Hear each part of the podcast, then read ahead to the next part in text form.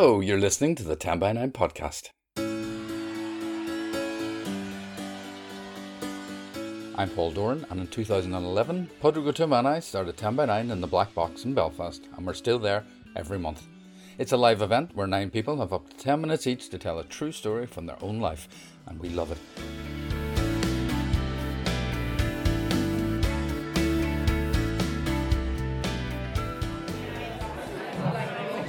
Good evening, folks. Welcome to 10 by 9 with Féile for the very first time, which is a great honour for us. Delighted to have so many people here. Uh, it's wonderful in this fantastic venue.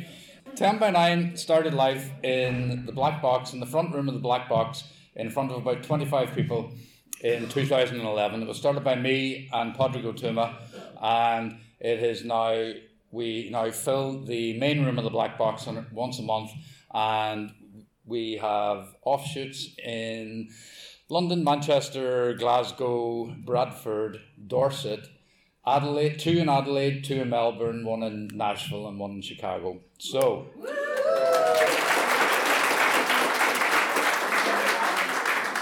And the reason I still have to work for a living is because we don't charge. so 10 by 9 is always free. It was part of the ethos from, from when we started. We didn't think that if we want to encourage people to tell stories, people who maybe are reluctant to tell stories, we didn't want to put a val- feel that they were that we were putting a value on their story. So that's the idea behind it. Also, we encourage people, the nervous, the reluctant, the enthusiastic but reluctant. Um, we encourage them by telling them it's fine. You can come up here, perform your story. You can tell your story with your notes, whether they're bullet points or whether you want to read your story, because we want the stories. We're not here to see polished performers, though we do have very polished performers. I just like to make clear. The theme is the West. Given where we are, it seemed appropriate, but don't expect all the stories to be about West Belfast or from West Belfast. We throw out a theme and we let people interpret it as they see fit. Let's move on. He's first time at the 10 by 9 microphone. So please, big warm hand for Calvin Black.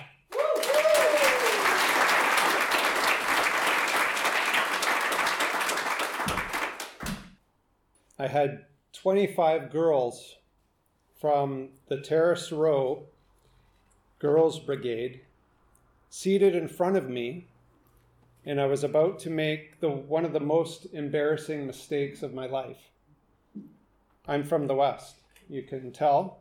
I'm from about as far west in Canada that you can possibly get. In fact, my sister sometimes looks down on me because I still live on an island an hour and a half ferry ride from Vancouver, where she lives.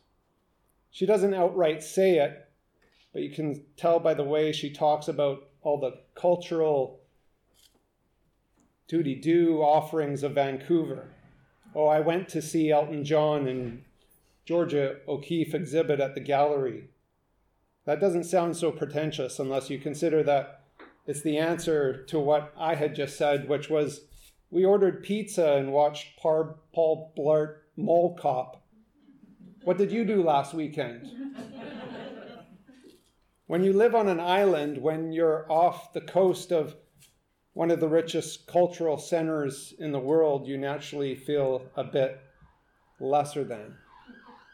That's why my wife and I were so excited to have an opportunity to live and to work in Europe for a year. Can you imagine it? Traveling all the way from our island on the west coast to spend a year working as an associate minister in one of the up and coming hotbeds of arts and culture, Coleraine.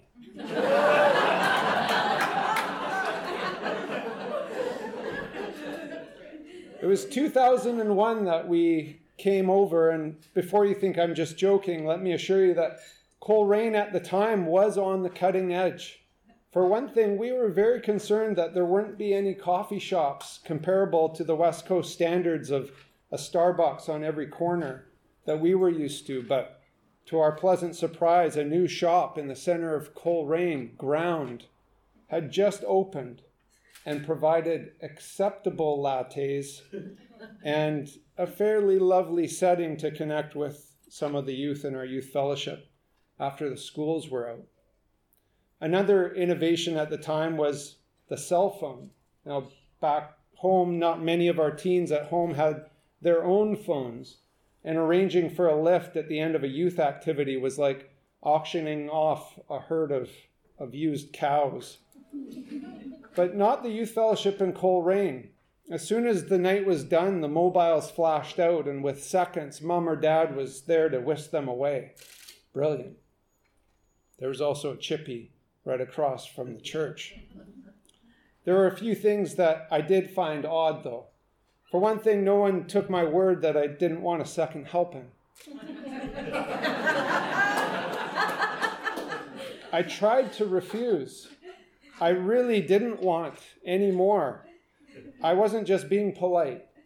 But whenever my host insisted for the fourth time, I just had to give in. And I definitely left more doughy than when I had arrived. Another practice that didn't seem the most progressive tradition was Boys and Girls Brigade. Don't get me wrong, there were, were lots of great things in, that happened in the brigades, and the final year campout was a great time, but I just couldn't get over the marching. I was amazed that teens would march and would want to march. Did they really want to march?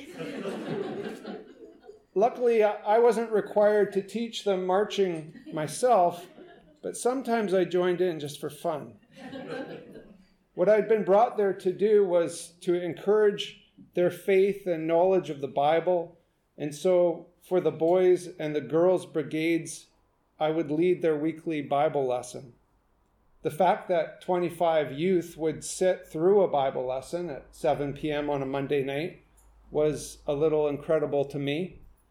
And I tried to do my best to make those classes interesting, drawing on props and stories and games and whatever I could think of that might connect.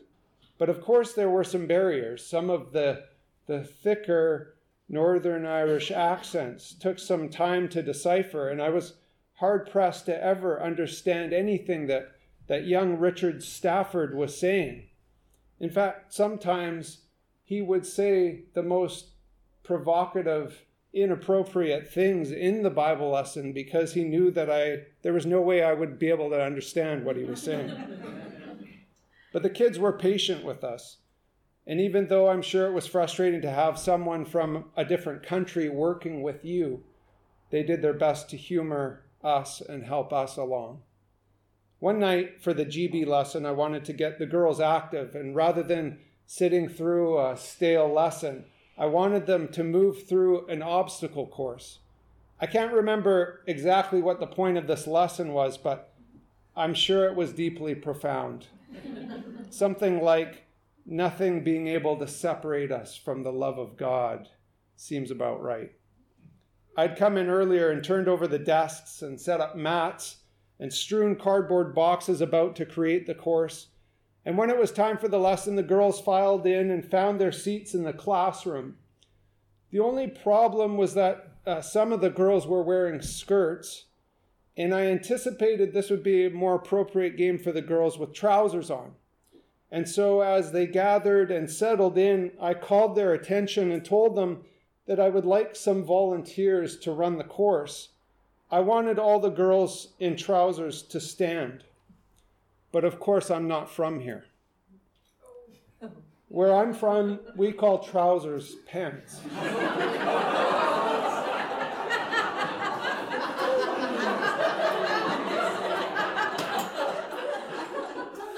pants is probably not the most sophisticated name for trousers, but I'm sure that even my sister in Vancouver would have made this error.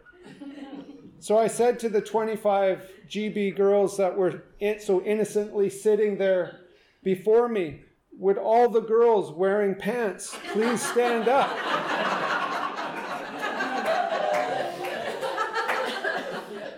there was a hesitation, a few snickers, and then in unison, all the class stood up. I stood in front of the class with a puzzled look and looked to Sarah, the minister's daughter, to explain. And she did. And as I realized what I had asked them, my face turned a shade of red similar to the Canadian flag. I sputtered to recover and get the class back onto the deep theological insights that we were going to encounter that night. But I had a feeling that the only thing that would be remembered from this evening was this mistake. Well, thankfully, you're all standing. Now that that's established, can all the girls in skirts sit down, please? The night proceeded, and thankfully everyone understood the mistake and forgave the blunder.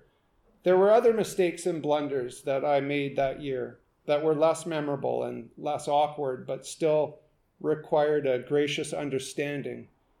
That's the funny thing about being a leader. Because you're up front making the mistakes, you're often the one who requires the most forgiveness. We had a fantastic year here in Northern Ireland, learning with and leading the youth. And when we returned to Canada, some of them came over to visit us, and we took them up the west coast of our island to where the Pacific Ocean crashes into rock and rainforest. We bought a home and had our children and began our careers in Canada. But our time here in Northern Ireland and with the young people in Col- Coleraine left a lasting impression that I call a blessing because it was a gift.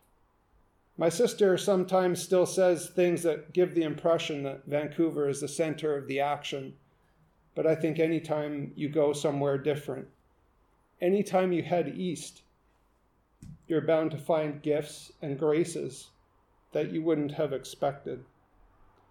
You're very welcome to visit Vancouver Island anytime, but be warned sometimes it's cold.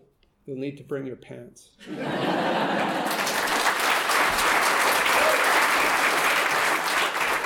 Next up, he arrived at 10 by 9 about six months ago and he's blown a hole in it with his amazing story. So please, a big warm welcome to Jim Livingstone. Woo!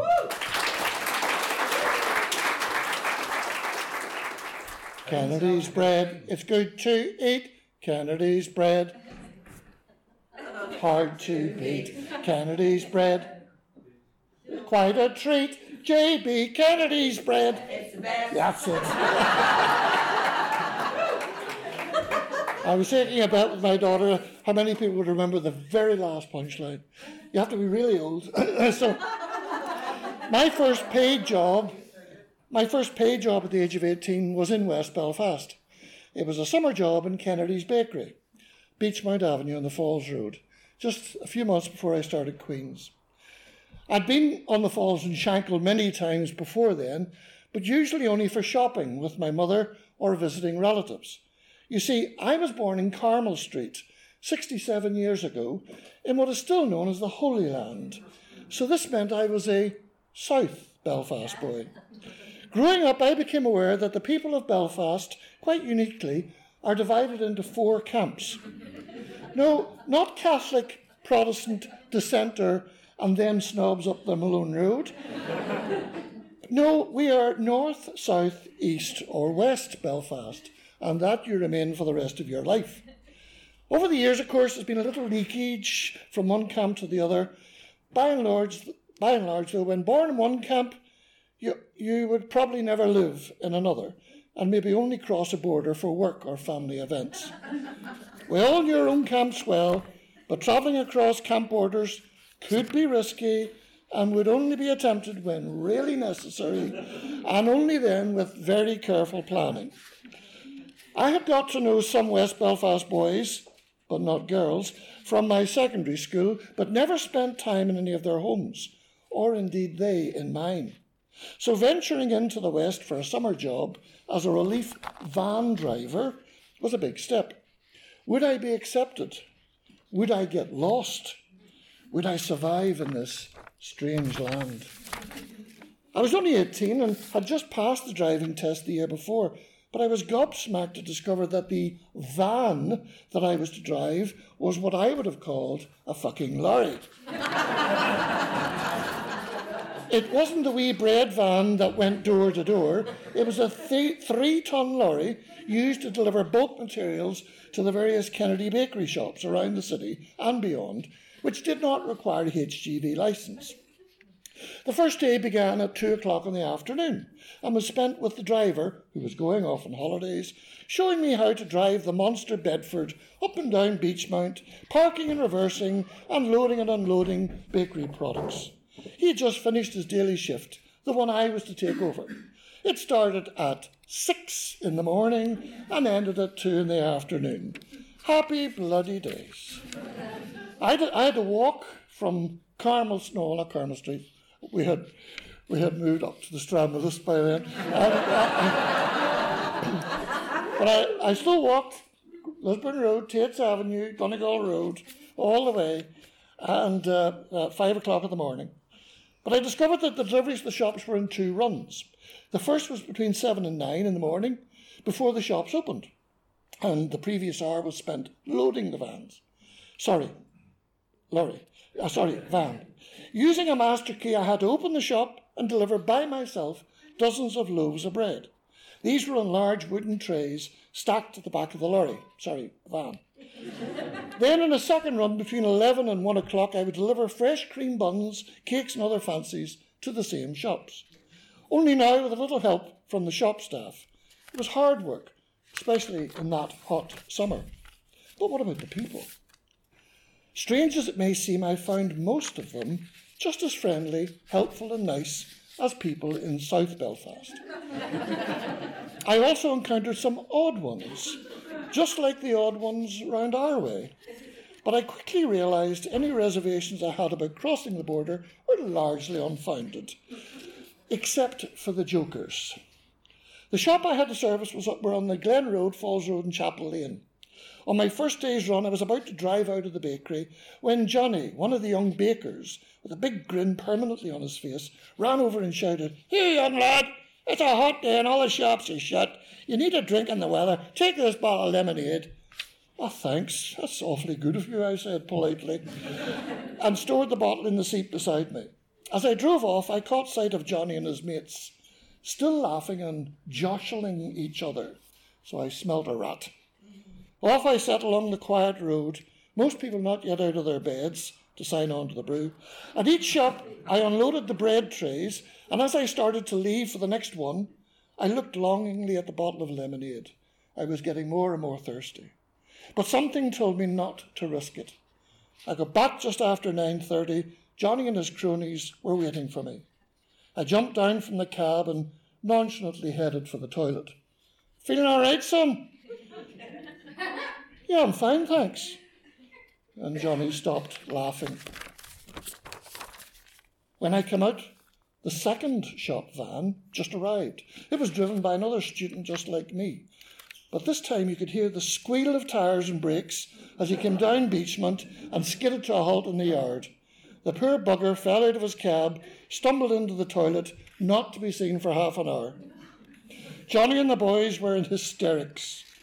I discovered later that the lad had also been given a bottle like me, but he drank the full contents. Somewhere down the Falls Road, his bowels erupted like Mount Etna. The bottle had been laced with a large dose of Epsom salts. Thereafter, I brought a drink with me each day and accepted no gifts. So, for most of the holiday job, I kept out of trouble, did my deliveries, and enjoyed the banter with the bakers and the shop staff, who were great fun. But then my real West Belfast nightmare happened. One of the shops was on the Falls Road, just round the corner from Leeson Street. Is there anybody from Leeson Street here? Thank God for that. Right, the, the shop girls were really nice, and because it was the last stop on the run, they would often give me a cream bun and a cup of tea. On this day, I arrived only to find a trolley bus parked right outside the shop. It had broken down, apparently. Problem for me was there was nowhere to park. The lorry, sorry, van, sorry, lorry. Priding myself in being resourceful, intelligent, and problem solving as I was heading for Queen's University, I quickly surveyed the situation and took action. I turned into Leeson Street and parked the lorry, sorry, van. It was only a slightly longer walk around the corner to carry the bun trays to the shop. I went to the back of the lorry, sorry, van, sorry, uh, and I quickly realised that with the lorry, sorry, van, around a corner, it'd be out of my sight, and I had a little concern about its safety. I don't know why. Just then, a wee lad, about 10, came up the street bouncing a football. Hey, mister, give us a bun, mister. I suddenly recognised a solution to my security problem. I tell you what, wee lad, keep an eye on me van while I go into the shop and I'll give you two buns. Dead on, he says, cried the wee boy, eyes popping. I smiled and thought, what a lovely wee lad. I struggled round the corner with the first big tray of buns, pushed the shop door open with my foot. Teresa, or Mother Teresa as we called her, the shop manager looked startled. Where's your van? I puffed as I heaved the tray onto the counter. Don't worry, Teresa. I parked it round on Leeson Street. I've got a wee lad watching it for me. Jesus Christ! Are you fucking mad? Come on! And she charged out the door, round the corner. We got to the lorry, sorry, van, sorry, lorry, just in time to find my wee security lad had found six security assistants who were tearing down the street, each with a tray of buns, screaming, Mummy, Mummy, Mummy, I've got buns, I've got buns. Teresa looked at me as if I was the stupidest being she had ever met. Well, we can forget about those buns for today, Mr. Jim. Later, I went back to the bakery and spoke to Hugh Kennedy, one of the owners, and made a fulsome apology. He listened and patted my shoulder as if I were a lost village idiot. Next time, Jim, just fucking double park like all good van drivers.